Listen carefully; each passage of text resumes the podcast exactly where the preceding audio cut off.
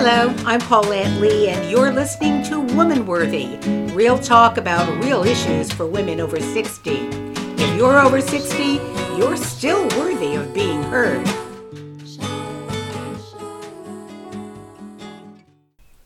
In case you weren't aware, January fourteenth was Organize Your Home Day. I missed it. Um, perhaps that's because no one sent me a card or even an email reminder. I didn't see anything on Facebook about it. Well, no worries. I don't need an Organize Your Home Day. I'm not a hoarder, and I'm a very good organizer. But more than that, I'm a very experienced downsizer. Over my lifetime, I have moved countless times. I didn't take the time to actually count them. In fact, since my husband's death thirteen years ago, I moved eight times, including twice to foreign countries. One foreign move included all my furniture and my car. They were sent at my employer's expense. The other one, I moved with three suitcases and furnished a home abroad at my expenses, while my pared-down American belongings were in a U S storage unit and my car was at a friend's house. I love living with, but I have learned to live without.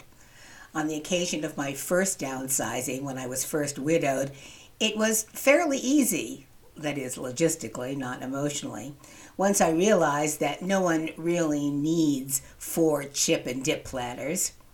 By the way, keep that logical versus emotional idea in mind. When I lived abroad, I had one set of inexpensive silverware service for four. What I came home to was four additional sets up to silver-plated service for twelve. And when I purchased my current home a couple of years ago, I had to laugh at myself. I was looking to upsize and found myself buying things I'd once owned. Now, I downsized to, uh, as, as a prelude to moving, and I actually find it very rewarding.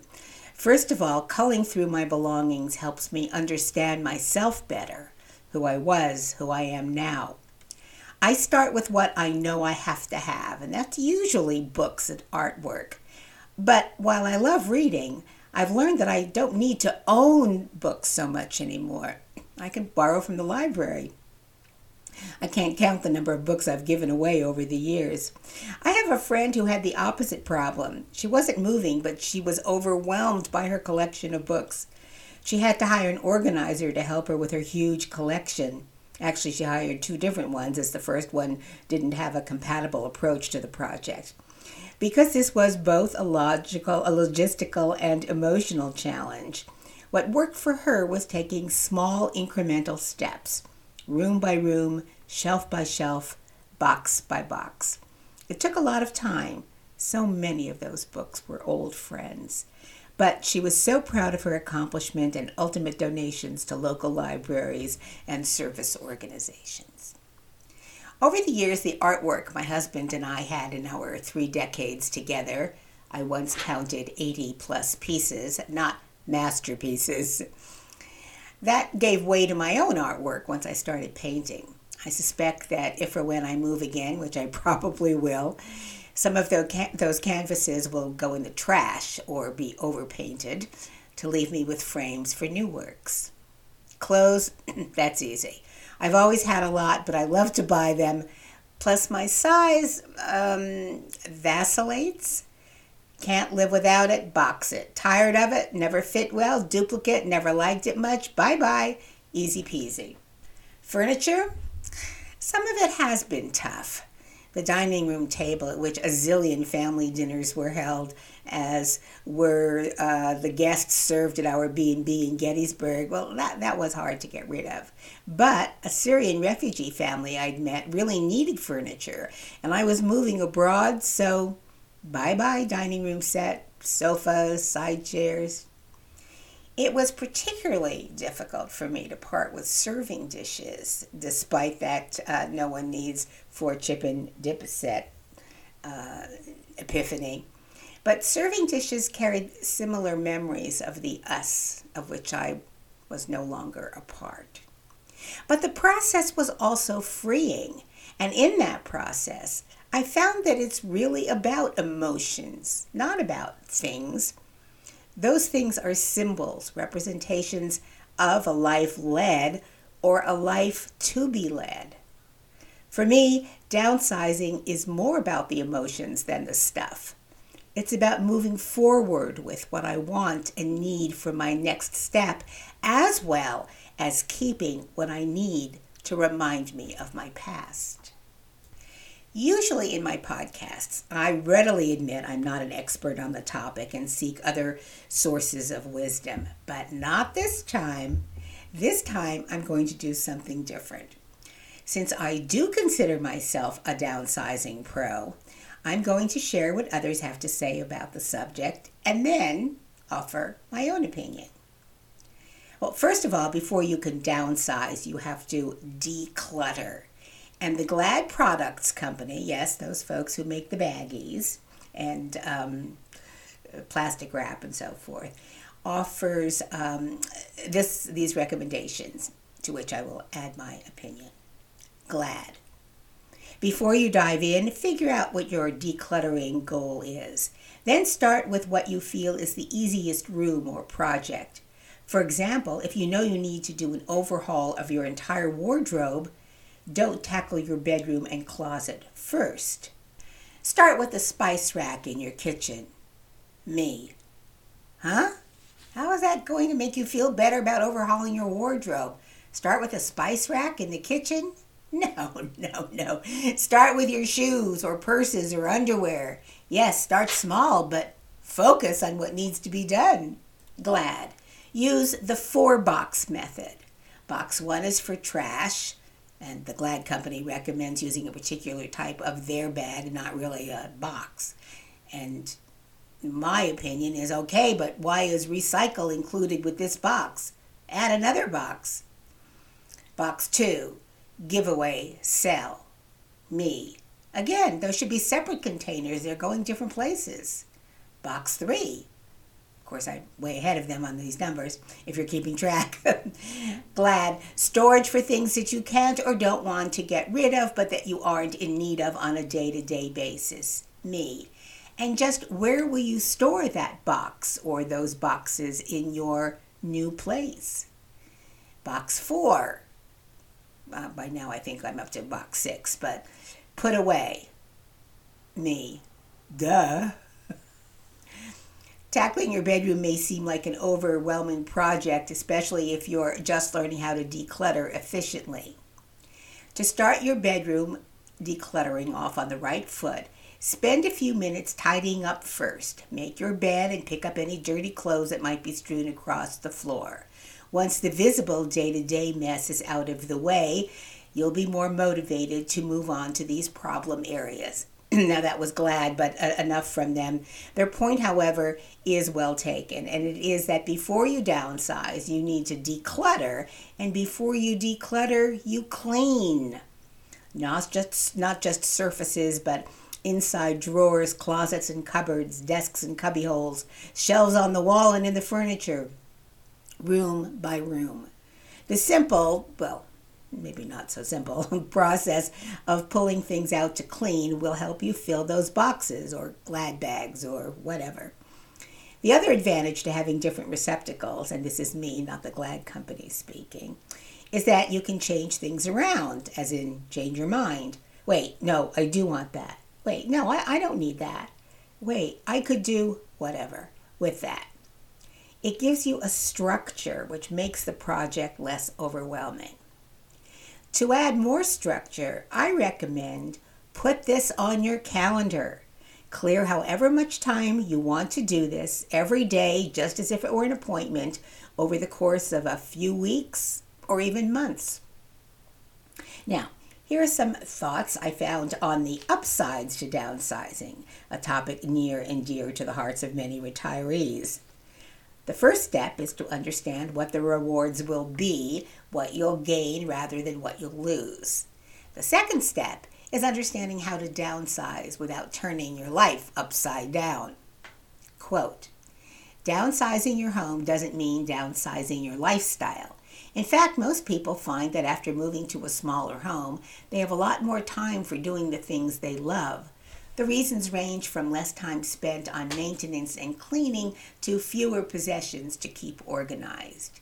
Me. Well, yes and no.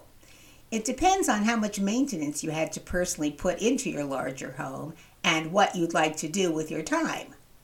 I lived in a larger home with a husband and children, so the workload was shared. Downsizing alone meant it was all up to me. And somehow, housework doesn't seem to decrease proportional to one square footage. I don't know. Quote, "You've been in your current home for years, maybe decades now.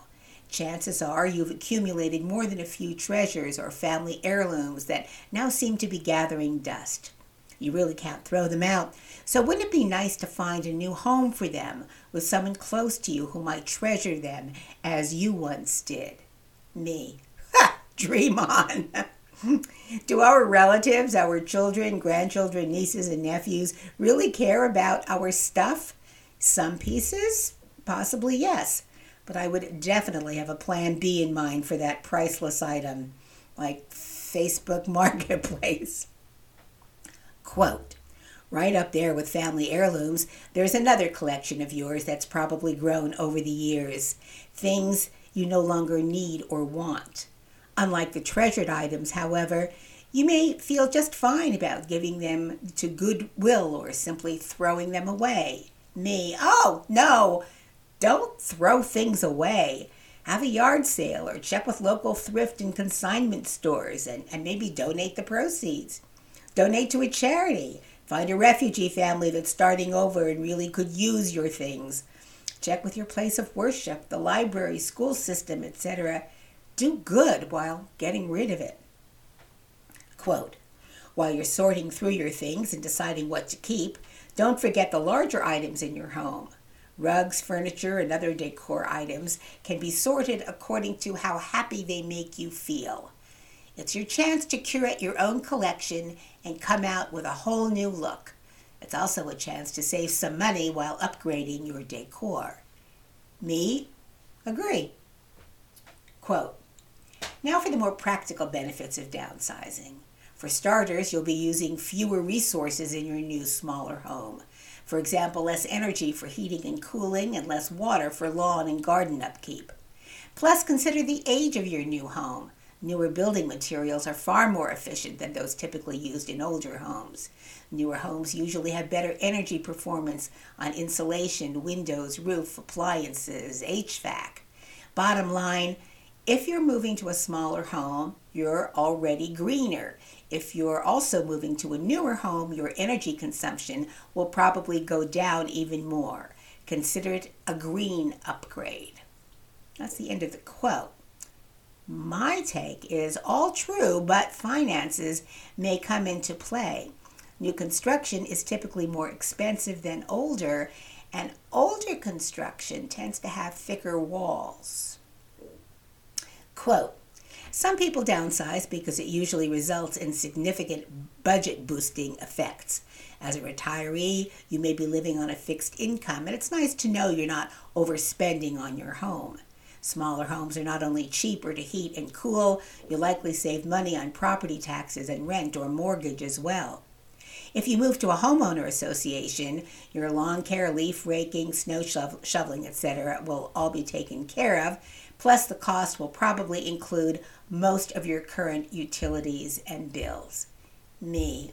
Hmm. I'm not so sure I found that to be true. Certainly not that utilities are included in homeowner associations, and I am finding the reality of those fees daunting. When I think about downsizing again, for example, into a townhouse or condo, I see hundreds of dollars a month being poured into the often politically charged pockets of those H O As who can raise the fees more or less at will. How could I better use those fees? This gives me pause. All right, now, what if the move is into a retirement home? I know nothing about this. So I'm just offering these recommendations as I found them. Know your new space. Get a floor plan or at least photos of the room so you become familiar with your new living area. Find out if there's storage, if there are stipulations about installing shelving, for example, or hanging new light fixtures or a wall-hung T V. Can pictures be hung on the walls? Can you paint the walls? Visit your future place of residence and map out the area. Take note of how much cabinet space there is for clothing, where appliances can be placed in the kitchen, and the room available to house your hobbies. You can then sketch out uh, sketch this out on graph paper, or even use an online tool to determine what will fit in your new living area. Don't forget access issues. Can your furniture fit in the elevator or through doors? And what will your view be? Take inventory of what you own. Make a list of everything. Be sure to include all the items that are tucked away in the attic or hiding downstairs in the basement.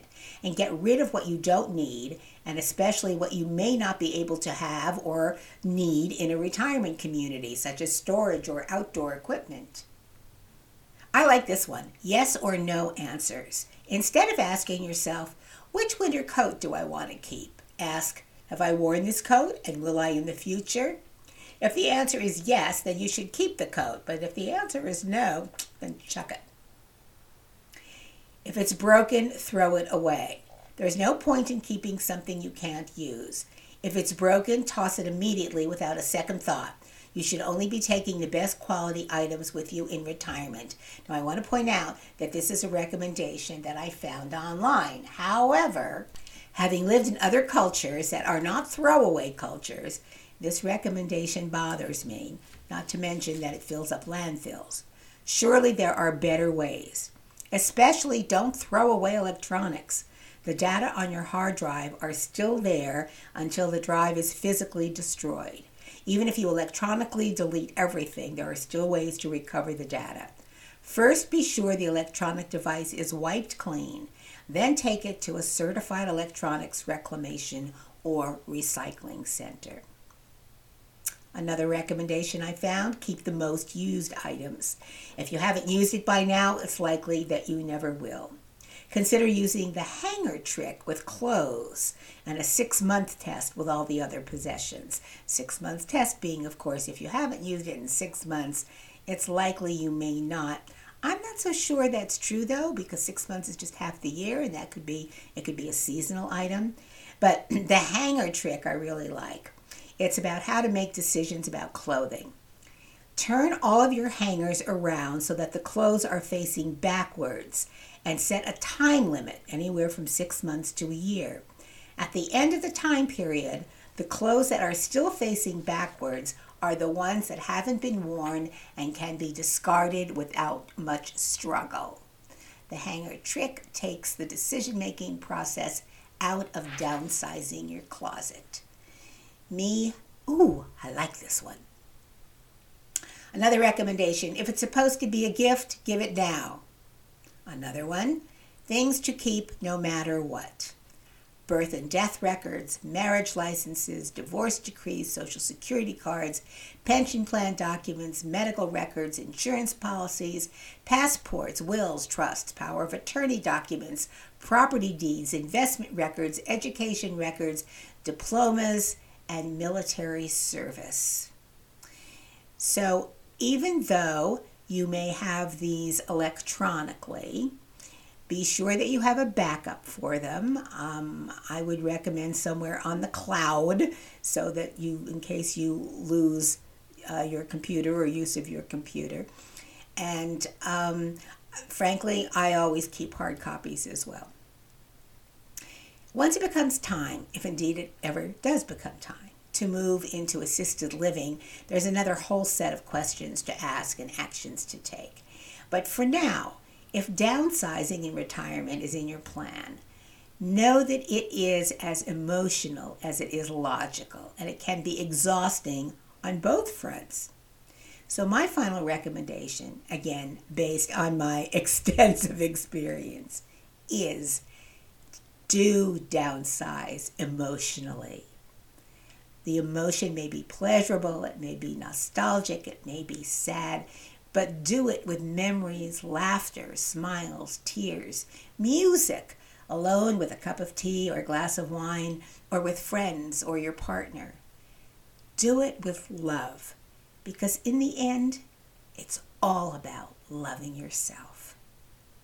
Thanks so much for listening. Have a great week. You have been listening to Woman Worthy, real talk about real issues for women over sixty. Tune in wherever you receive your podcasts with new episodes every Monday morning. You can leave your comments by downloading the Podbean app to your device and on the Woman Worthy Facebook page. I'm Paula Atley. I hope you found this program worthy of your time.